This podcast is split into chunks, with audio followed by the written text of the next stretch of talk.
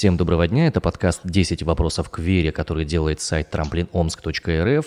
Мы задаем 10 одинаковых вопросов представителям самых разных философских, религиозных верований и убеждений, которые существуют на территории нашей необъятной Сибири. Территориально мы находимся в Омске, я Иван Притуляк, подкаст-продюсер Трамплин Медиа, и сегодня мы будем говорить о прогрессивном или же реформистском иудаизме с Игорем Евгеньевичем Варкиным, раввином Тюменской синагоги, заместителем председателя Тюменской религиозной организации прогрессивного иудаизма «Мадригот». Добрый день. Здравствуйте, Иван. Шалом. Десять вопросов, э, вы отвечаете на них, э, я минимальным образом редактирую то, что вы отвечаете, и мы двигаемся дальше. Справка о том, чем отличается реформистский иудаизм от ортодоксального, мы сделаем в конце нашего разговора. Сейчас давайте пойдем по списку вопросов. Вопрос номер один. Как и зачем появился мир? Как и зачем появился мир? Э, лучше спросить его создателя. А, но, как вы, наверное, понимаете, что как раввин я, э, разумеется, сошлюсь на э, текст Священного Писания, на Пятикнижие Моисея, самое начало, где написано, что Всевышний сотворил этот мир за семь этапов творения. Хорошо. Собственно, да. А вот зачем? Это очень интересный вопрос. Ну, скажем так, как э, полигон для развития человека. Отлично. Из этого следует второй вопрос. Как и зачем появился человек? Э, замечательный вопрос. По этому поводу вспоминается один анекдот еврейский, если позволите. Еврей приходит э, к Равину и говорит, Рэбе, у меня к вам вопрос. Слушаю тебя, сын мой. Рэбе, а в чем смысл жизни? А, сын мой, ты задал замечательный вопрос. Ты даже сам не представляешь, какой вопрос ты задал он настолько потрясающий, что э, о нем думать и думать. Это замечательно просто. Ты большой молодец. Рыба перебивает его еврей. А, а ответ-то? Э, ответ? Какой ответ? Причем здесь ответ? Какой вопрос? Хорошо, то есть мы можем двигаться дальше уже к третьему вопросу, да? Нет, нет, нет, нет, нет. Ответ в иудаизме, конечно, есть. Конечно, есть. Э, значит, и он тоже э, в общем-то, изложен для понимающих в первых же главах Священного Писания. Когда э, Господь сотворил человека, написано там, он э, повестил его в саду Эдемском, в приют. Для чего? И там написано для чего? Для того, чтобы ухаживать за ним и сохранять его. Поскольку Эдемский сад есть не что иное, как некий первоначальный проект этого мира, то задача человека э, ухаживать за, это, за этим миром и сохранять его. А, есть такое понятие в иудаизме тикунулям. Это и есть э, абсолютно точное определение смысла жизни человека. Э, изменение, усовершенствование мира. Вот что должен, должен делать человек и с собой, и с окружающим пространством. Отлично, двигаемся дальше. Вопрос номер три. Может ли человек оскорбить Бога? Пожалуй, нет.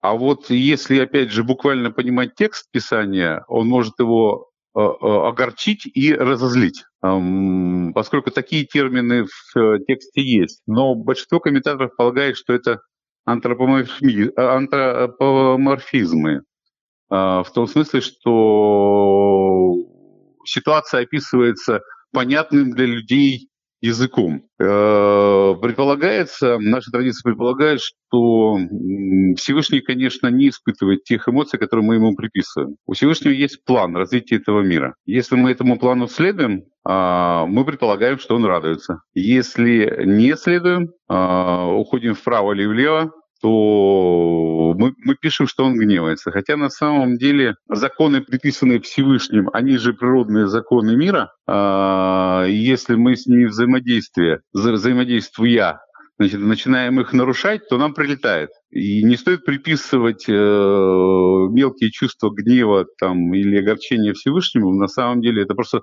мы нарушаем закон, который, по которому этот мир существует. И несем за это ответственность за последствия нарушения. Отлично. Давайте двигаться дальше. Вопрос под номером 4. Хорошо ли быть богатым? Что должен делать богатый по отношению к бедным? Хорошо ли быть богатым? Судя по тому, что вы задали этот вопрос, вы не богаты. Э, я не могу комментировать сейчас этот момент. Я считаю себя человеком состоятельным. Понятно. Но обычно тот, кто имеет, тот не задает вопросов э, про то, что он имеет. А вот если не имеет, то задает. С другой стороны, э, вы задаете этот вопрос мне. Я не считаю себя богатым человеком, по крайней мере, в финансовом плане. И это, может быть, стоит спросить богатого человека, хорошо ли ему быть. А, но да, это не ответ. Э, это просто как бы встречный комментарий. Э, ответ будет опять содержаться, конечно, в традиции, которую я представляю.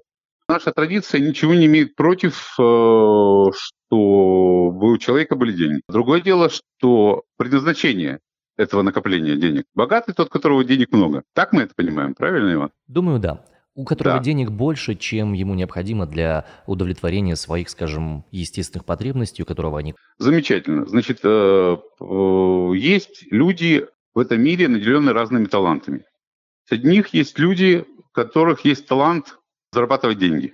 Э, кстати, окружающими народами этот талант приписывается евреям считается, что мы это умеем делать. Но э, на самом деле далеко не все. А, ну, есть такой талант, да, и, и, и тем, у кого он есть, то есть богатым людям, предписано, значит, э, что их богатство должно быть распределено. Ну, э, сейчас поясню.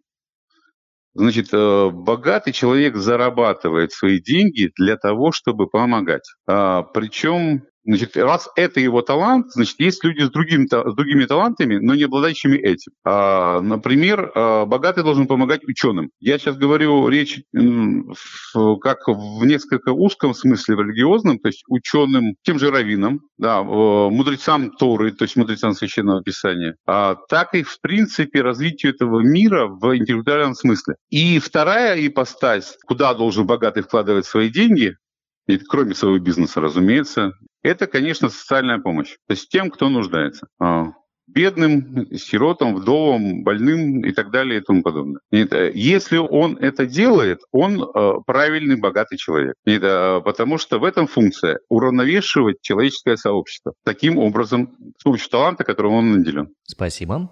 Давайте двигаться угу. дальше. Пятый вопрос. Что такое грех? И кто более греховен, мужчина или женщина? Хм. Давайте разделим напополам этот вопрос. Что такое грех? Можно, э, можно конечно, устроить курс э, не на, не на одну лекцию, а на 10. Ну, вам нужны краткие ответы. Тогда надо смотреть сущность. Слово тогда так. Слово «тара» э, – это так мы называем наше учение – основу которого составляет пятикнижие Моисея, э, собственно говоря, первые пять книг христианской Библии той же, да, которые туда в христианстве тоже э, весьма значимы. Это, а само слово «тара», оно имеет корень, который означает на древнесемитском языке «попасть в цель». Слово «грех», в свою очередь, на иврите звучит как «хет», что означает «промах». Понятная параллель? Значит, э, получается так, что человек целится но промахивается. Человек идет по правильному пути, но сворачивает э, куда-то, не, идет не по той тропинке. И отсюда увеличивает свой путь к э, настоящей цели. Вот что такое грех с точки зрения еврейской традиции. Это ошибка, которую человек и человечество совершает, неизбежно совершает на своем тернистом пути, но на самом деле и в этом задача как бы религии, да, цель указана. То есть мы движемся по пути по пути, указанному Всевышним, и по сути этот путь ведет именно к нему. А, если мы идем правильно, значит мы попадаем. Есть, и это есть строгом, то есть когда касались смысле есть такое слово заповедь и их исполнение. А если мы нарушаем их, то, соответственно, мы промахиваемся, совершаем ошибки, которые на, затягивают наш путь. В переводе на язык, возможно, более понятным вашим слушателям, есть основная проблема, которую мы имеем в этом мире. Это проблема между... Человек вышел из рая когда-то, мы его уже упоминали, да, а, согласно Писанию, и хочет в этот рай вернуться. Но одни понимают, что это, в общем, а, задачка не сегодняшнего дня, и для этого нужно сквозь некие испытания, сквозь отказываясь от чего-то сиюминутного, ставить большие цели и к ним двигаться – а другие хотят рай здесь, сейчас, прямо сегодня. И следуя своим сиюминутным желаниям, они как раз и тормозят этот процесс движения к общей цели. Э, конфликт между общей целью человечества и индивидуальной целью человека – это есть основной конфликт. Конфликт между исполнением пути Всевышнего и э, между грехом. Кто более греховен, мужчина или женщина? Вторая часть вопроса. Вот э, не хотелось бы вводить гендерные признаки в этот вопрос. Это сказано, и сотворил Господь человека – мужчиной и женщиной сотворил их. То есть э, кто более грешен, мужчины или более грешны женщины, такого дифференциации нет. Есть, конечно, более модные грехи мужские, то есть и есть женские грехи, которые у них, у женщин более в тренде. Но сказать, кто более, это, ну, по крайней мере, наша традиция на этот вопрос не отвечает, потому что не хочет отвечать. А ответственность все человек, вне зависимости от пола за последствия своих э, решений. Поскольку он наделен свободой воли, поэтому он может пойти прямо, может пойти налево или направо. Спасибо, я понял, зафиксировали. Следующий вопрос. Как раз, наверное, немного связан с походами в разные самые стороны. Можно ли заниматься сексом просто для удовольствия? Вне брака, с человеком своего пола? Это три разных вопроса. Так, вы меня побуждаете выходить на очень э, шаткую, шаткий путь. Я сразу представляю, что часть ваших читателей либерально настроенных набирает гнилые э, фрукты со своих садов, а часть консервативно настроенных ваших слушателей набирает гнилые э, овощи своих огородов. И если мне, если я скажу что-то не очень консервативное в этом вопросе, то у меня полетит с одной стороны. А если э, слишком консервативно, то с другой.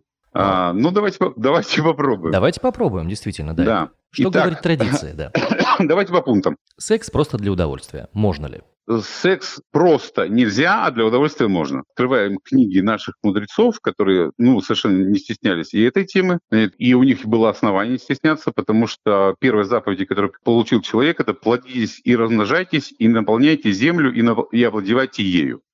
Как вы понимаете, третий, четвертый пункт этой заповеди невозможен без первого и второго. А первое и второе невозможно без сексуальных отношений. Так нас сотворил Всевышний с этими органами, которые должны вот таким образом взаимодействовать друг с другом. Значит, соответственно, еврейская традиция никаким образом не против секса, а скорее против аскезы. Другое дело, что, как и всякое э, плотское желание или сиюминутное желание, э, внесено в определенные рамки традиции. Значит, если прямо отвечать на ваш вопрос, возможен ли секс для удовольствия, конечно, да. Более того, есть э, древние, там, двухтысячелетней давности без малого предписания в Талмуде, где э, мужчине предписано доставлять удовольствие своей жене. Он должен кормить ее, одевать ее и доставлять ей радость. И даже сколько раз и кто по профессии должен доставлять радость, тоже прописано. Не менее чем. Потому что если он будет доставлять ей радость, вот в чем. Для удовольствия, вот важен принцип. Для чьего удовольствия поставлена задача?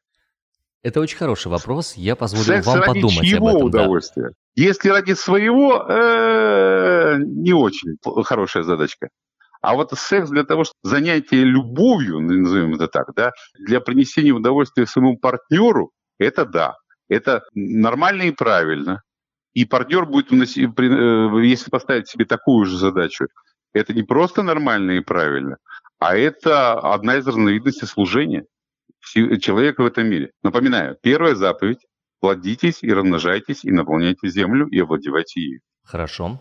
А почему это должно быть напряженным трудом? Действительно, почему бы... Это должно приносить радость человеку.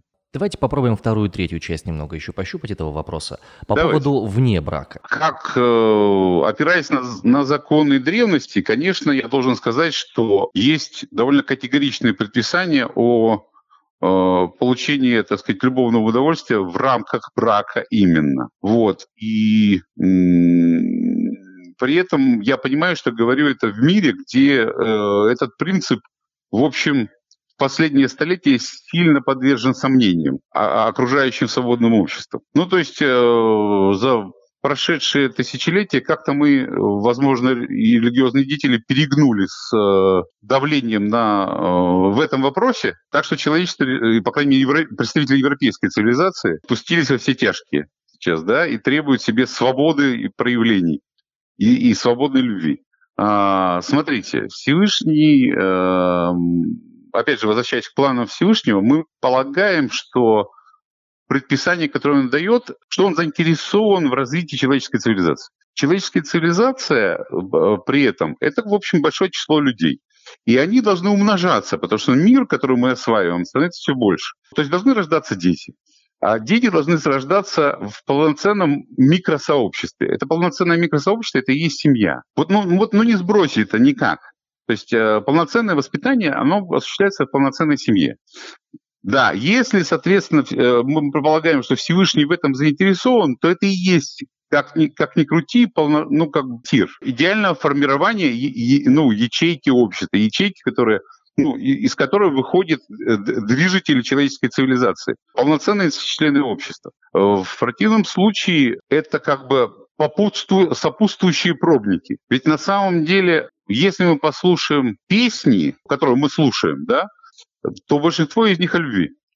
И в большинстве из да. них, да, и в большинстве из них, то есть мы же все любим, да, мы, при том, что мы совершенно свободные люди сегодня, сегодняшнего либерального сообщества, и вроде бы культивируем ценности свободы выбора, которые и в этом вопросе, да, значит, э, тем не менее мы любим эти песни, а в этих песнях о любви, как правило, поется о поиске той самой половинки, которая даст нам все.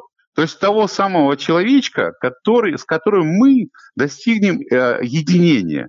Да, и, и, и прилепится мужчина к женщине, станут они одной плотью, это сказано в первых главах Писания. Соответственно, почему, если мы такие свободные, мы такие либеральные, мы такие разбрасывающиеся направо и налево, мечтаем на самом деле о создании вот, этого, вот этой пары? Вот. И если мы о ней мечтаем, значит, на самом деле, чтобы мы не говорили вовне, какую бы свободу не декларировали, для нас это является, все равно семья является эталоном. Да, и как бы мы это не отрицали, значит, ну, в смысле, мы либерально вот сегодня такие вот свободные, значит, вот, мы все равно поем об этом. Мы ищем, значит, свободная любовь – это всего лишь процесс поиска. А последний вопрос вы пропускаете? Нет, давайте с человеком своего пола. Слушаю вас, да. Самый пиковый, да, но интересный вопрос не ложи, сказано не, там же, да, все там же, там же и там же, да, не ложись мужчиной, как с женщиной, ибо э, это мерзость для тебя. Такое противное слово мерзость, да? Значит, э, и в общем из этого вводился запрет, категорический запрет нет, э, гомосексуальных отношений. Ну, собственно, вводился. Он и сейчас выводится из этого.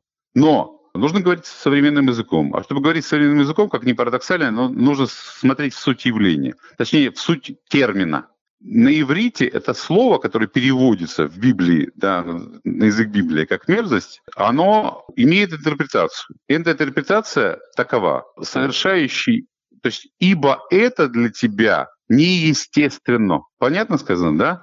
То есть эти отношения, то есть если мы берем вот этот вот негативный флер, Всевышний прямым текстом говорит, что он относится к этим отношениям как к неестественным. А, читай раньше, то, что мы говорили с вами раньше. Естественное отношение, как ни крути, вот как ни получается, что если мы должны умножать людей, значит, соответственно, вот это естественное отношение. А значит, для этого предназначены э, пара из мужчины и женщины. Отлично. Это не отрицает совершенно прав на жизнь, творчество, а, существование потребности людей иначе мыслящих в этом вопросе сексуальном. Вот. А более того, они могут быть э, совершенно, даже религиозные люди могут быть. Все остальные, как бы, человек предназначен для того, чтобы сделать этот мир хорошим справедливым местом. Вот это наш правильный путь. Вот это и есть тику нулям, да, исправление мира в эту сторону. И это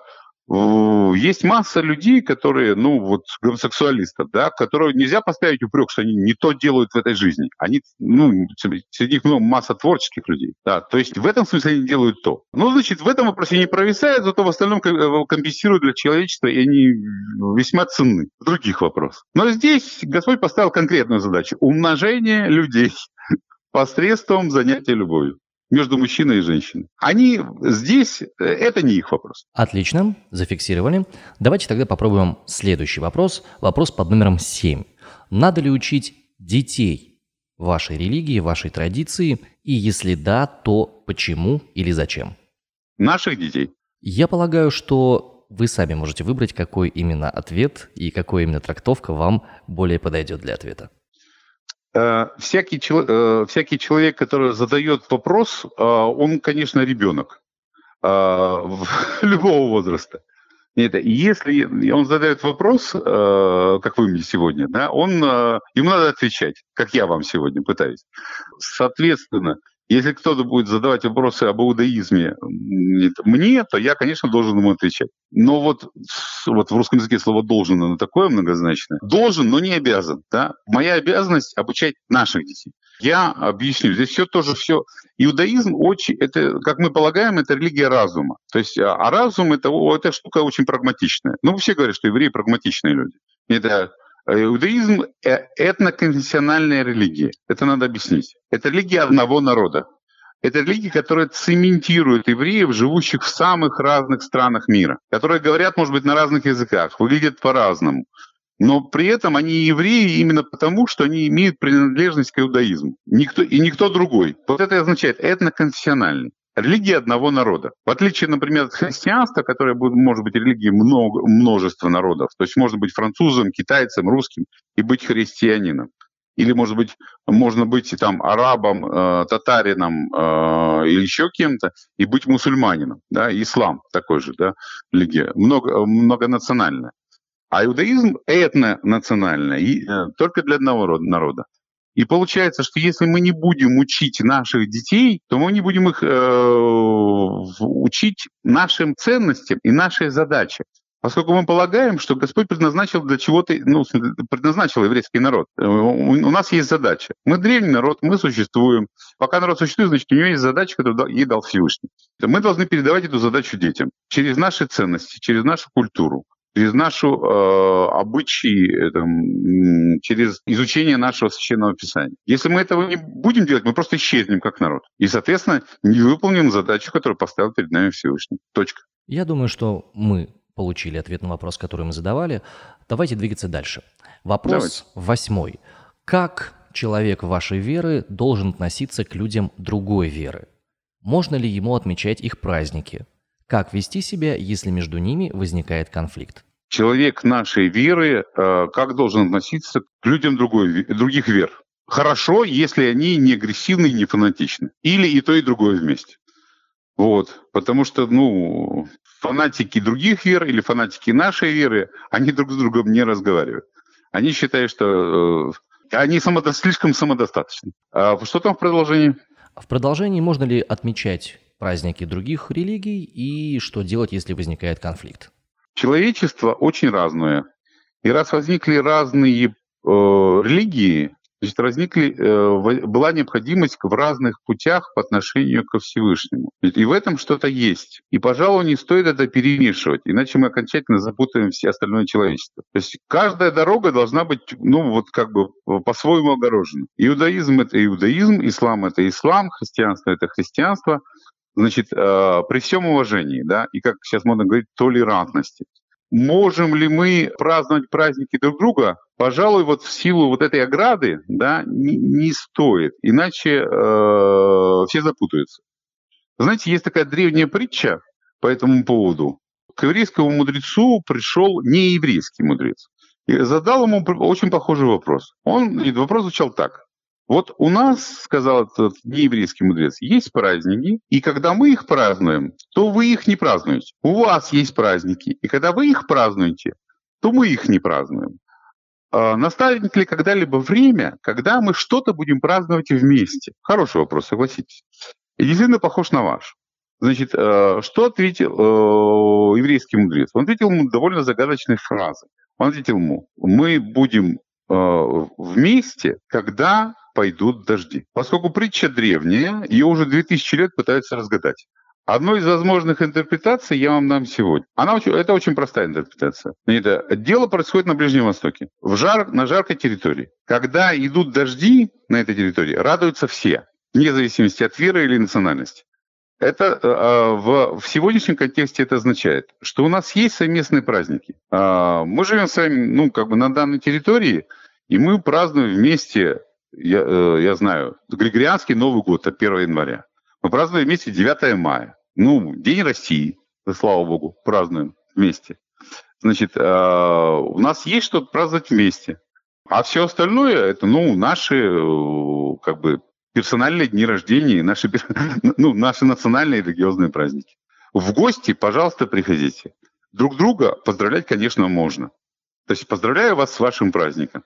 Но, увы, когда э, мне христианин, например, скажет, Христос воскресе, я не могу ему ответить э, воистину воскресе, не нарушая собственного религиозного кодекса. Я думаю, что вы ответили на вопрос. Спасибо огромное. А давайте угу. двигаться дальше. Осталось два вопроса. Вопрос предпоследний.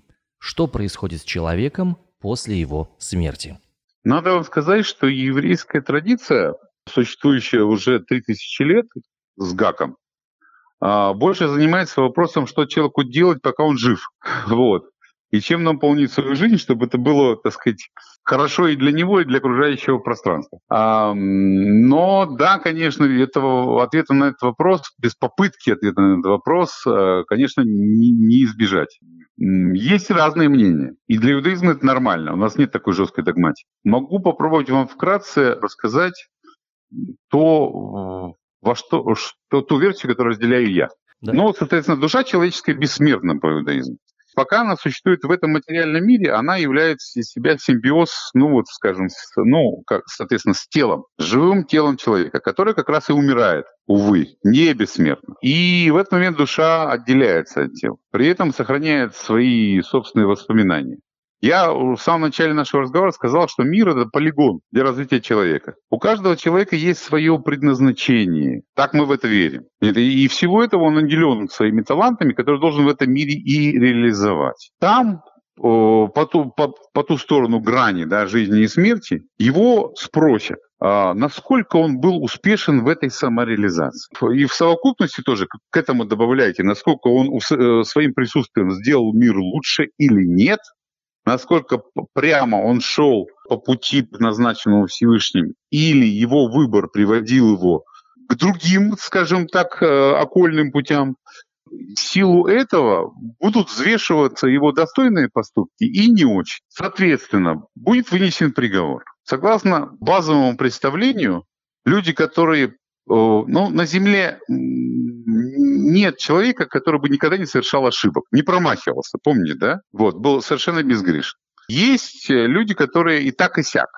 Есть откровенные грешники, которые ну, просто поставили все задачу идти поперек. Больше нанесли, гораздо больше нанесли вреда, вреда, чем пользы. Сообществу, миру и тому подобное. Ну, злодей. Вот, нарушившие путь, окончательно и. И считается, что их э, душа признается непригодной. Она не справилась с задачей. И она э, уничтожается. Ну, то есть э, она не участвует в дальнейшем эксперименте. Вот. Души праведных людей, ну, то есть чаша весов, которых по поступкам добрым перевесил, значительно перевесил, они отправляются в, в вариант в, в еврейского представления о рае. То есть тот же самый Ган-Эден, то есть рай – где ожи... но это зал ожидания. Комфортный такой для VIP-персон зал ожидания определенного периода. Это об этом чуть позже. А среднячки, значит, они, соответственно, душа требует очищения. На нее налипло, вот знаете, как на корабль в плавании налипает всякие грязь и ракушки и водоросли, и потом он его ставит в док и начинает чистить. Так вот, э, эта душа попадает в ад. Но только еврейский ад, он не бесконечен он именно стиральная машинка. По нашим верованиям считается, что не больше года. Ну, это вообще сильно нужно навалять дурака, чтобы душа, которая признана быть и далее живой, чистилась вот по, по земному времени где-то год. Считается, что, в общем, мы надеемся, что наши ушедшие родственники, конечно, поменьше. Но на всякий случай читаем по ним поминальную молитву 11 месяцев. Ну, потому что если мы читали 12, то значит мы злодеев похоронили. Ну, мы так. Мы же не можем так плохо относиться к своим родным. Вот. На всякий случай предписано читать 11 месяцев, чтобы это шло в зачет, как бы, как доброе дело, сделанное уже ушедшим человеком. Соответственно, как вам, современным слушателям, описать? Вот представьте себе, душа, она чем отличается? Она, э, вот это, когда душа исходит из этого мира, в этом мире она может что-то поменять. Но она деятель, она созидатель, она, есть красивое слово, сотворец. В этом смысл жизни человека описан одним словом. Сотворец. То есть коллега Всевышнего в улучшении этого мира. А, значит, соответственно, как, э, когда она, этот земной путь заканчивается, душа уже ничего не может изменить. И ей показывают кино. Но, правда, это кино, знаете, в 5D, а, значит, э, со всеми ощущениями. Ей показывают все гадости, которые этот человек натворил другим людям в процессе жизни. Причем душа при этом испытывает никакие не, не муки ада, в смысле горение на сковородке, а она испытывает те самые чувства, которые испытывали обиженные нами при жизни люди. Какие черти, какие сковородки? Муки, так сказать, десятикратные муки совести, когда мы все это ощущаем как, как люди, обиженные нами, но изменить ничего не можем уже. Вот этот ужас-ужас. И мне удалось донести, что этот ужас-ужас. Я думаю, что да. Более того... Вот это и есть стирка души в современном, в понимании современного иудаизма. После того она такая выхолощенная, выстиранная, пристыженная, попадает в Ган Эден в нижний уровень. Можно его, может быть, не в вип-зал, а так попроще, но тем не менее. И там наши души будут ждать чего? Мессианских времен. Мессианские времена, это э, мы верим в то, что придет Машех, Мессия, спаситель этого мира, человек, который наконец-то придет человек, который точно будет знать, что такое настоящее улучшение мира. И все его послушаются, он будет настолько авторитетен. И наконец-то на этой земле возникнет то, чем, чего мы все хотим. Добрый и справедливый мир для всего человечества. Не для отдельно взятых вип-персон, да, а для всего человечества. Где все в полной мере могут э, как бы, реализовать свой потенциал. И это и есть светлый мир будущего, который мы все люди должны построить. Отлично. Значит, угу. это и называется у нас мессианские времена. И этот мир будет населен возвращенными в тела душами, которые уже прошли вот эту школу очищения, и э, снова воплотятся в тела, желательно в свои собственные. Значит, э, причем период расцвета. И уж тогда да, они в полную меру доделают все, что не доделали при своей жизни. Отлично. Соберутся лучшие люди всех времен и народов. Финальный вопрос. Есть ли у человека судьба и кто ее определяет? А, сказано в Талмуде, все предопределено, но право выбора дано. Это, э, собственно говоря, э, мы просто скомпилируем то, что уже сказано было раньше. Всевышний ведет этот мир к какой-то цели, ну, к определенной, к хорошей цели он его ведет. Значит, соответственно, а, мы э, подобны Всевышнему в том, что мы свободны в выборе. Мы можем прямо идти, а можем требовать себе права направо и налево. Значит, Соответственно, вот в, в этом судьба человека. То есть э, он сам решает, является он, ли он строителем этого замечательного светлого будущего или нет, в какой момент является, и способен ли он на шаг, э, на смелость реализовать свой собственный талант, которым он наделен, или нет. В этом наша свобода. Огромное спасибо. Это был подкаст «10 вопросов к вере». А с нами сегодня был Игорь Евгеньевич Варкин, раввин Тюменской синагоги, заместитель председателя Тюменской религиозной организации прогрессивного иудаизма Мадригот. Спасибо огромное спасибо, за, ваше Иван. время, за ваши ответы. Да, спасибо, Иван, э, вам и вашим слушателям. Продукция «Трамплин Медиа».